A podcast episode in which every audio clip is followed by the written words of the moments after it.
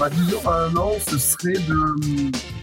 Ou plutôt ma, vision sur plusieurs années, ce serait de faire en sorte que si un jour je peux pas, ou j'ai un truc de prévu, ou j'ai pas envie d'aller travailler, je sais pas si je m'exprime bien, mais qu'en fait, il se passe quand même quelque chose dans l'entreprise.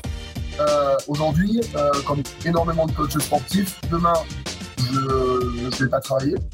Peu importe la raison, maladie euh, ou autre, ben, je, je, fais zéro. Et euh, l'idée, euh, moi, ma vision long terme, c'est de dire, ben, ok, ben, si demain je dois euh, aller voir mon fiston qui, qui joue au foot, ben, je la prends cette journée. En fait, je suis libre de mon temps, j'ai le minimum de contraintes possibles et il se passe quand même des choses dans mon entreprise.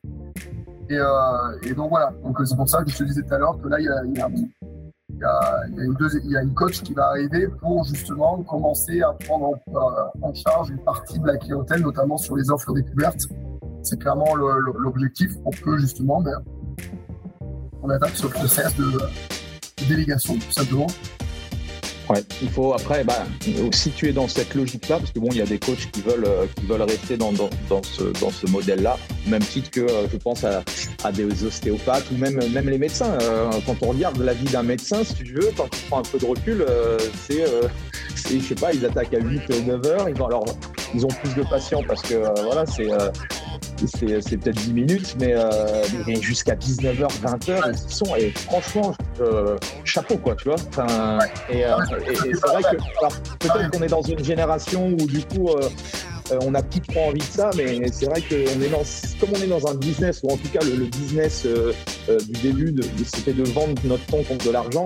Là, l'idée, c'est plus de, d'essayer de voir comment on pourrait décorréler ce temps, mais continuer justement à, gagner de l'argent. Et, je pense que c'est intéressant et, c'est des futurs modèles. Enfin, moi, je suis beaucoup de, on appelle ça un peu le, côté solopreneur. Il y a pas mal de, de, choses qui sont en train de, de, de se décanter sur ce modèle-là, et, je te rejoins un petit peu sur, sur tout, ce, tout cette façon de, de voir son activité.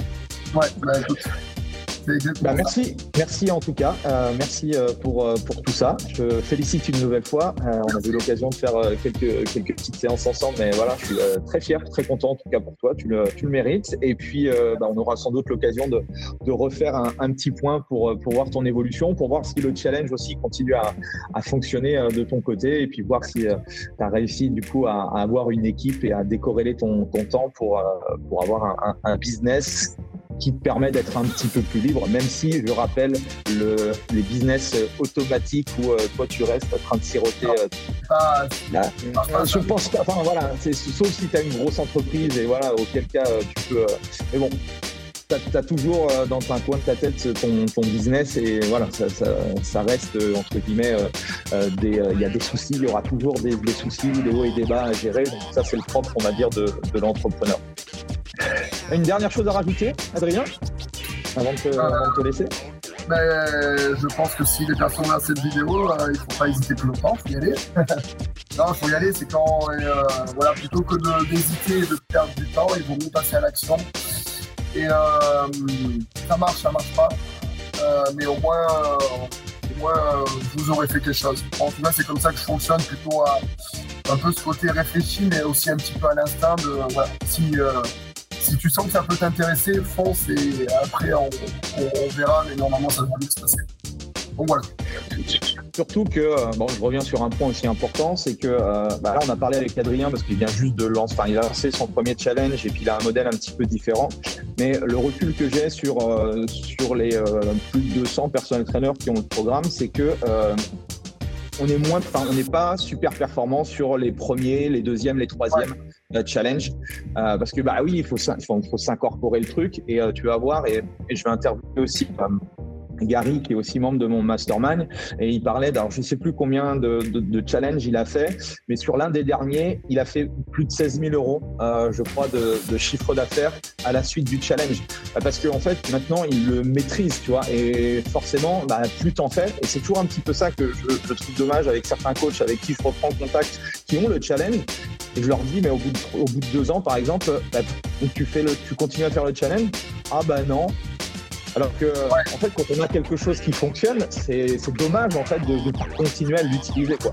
Voilà. As utilisé un terme qui est très juste. Euh, D'ailleurs, tu l'as utilisé aussi dans le dernier euh, Into My Brain, c'est le côté de l'effet cumulé en fait. C'est, euh, je mets en place quelque chose, puis je répète l'action, je répète l'action, et effectivement, il y a un moment donné où on maîtrise tellement bien, euh, surtout si derrière on a été suffisamment intelligent pour, mettre en place des process, que derrière c'est, tout est tout est x10 quoi. Donc x 10, x 50, x 100 lorsque tout est maîtrisé et lorsque tout est optimisé. Donc euh, pour ça, faut se lancer. Il faut regarder ce qui marche, ce qui marche pas, et puis il faut continuer à, à peaufiner le truc. Mais euh, s'il y a de l'envie et s'il y a de la passion, il n'y a pas de raison que ça marche. Je vois pas de raison pour, laquelle ça marche pas.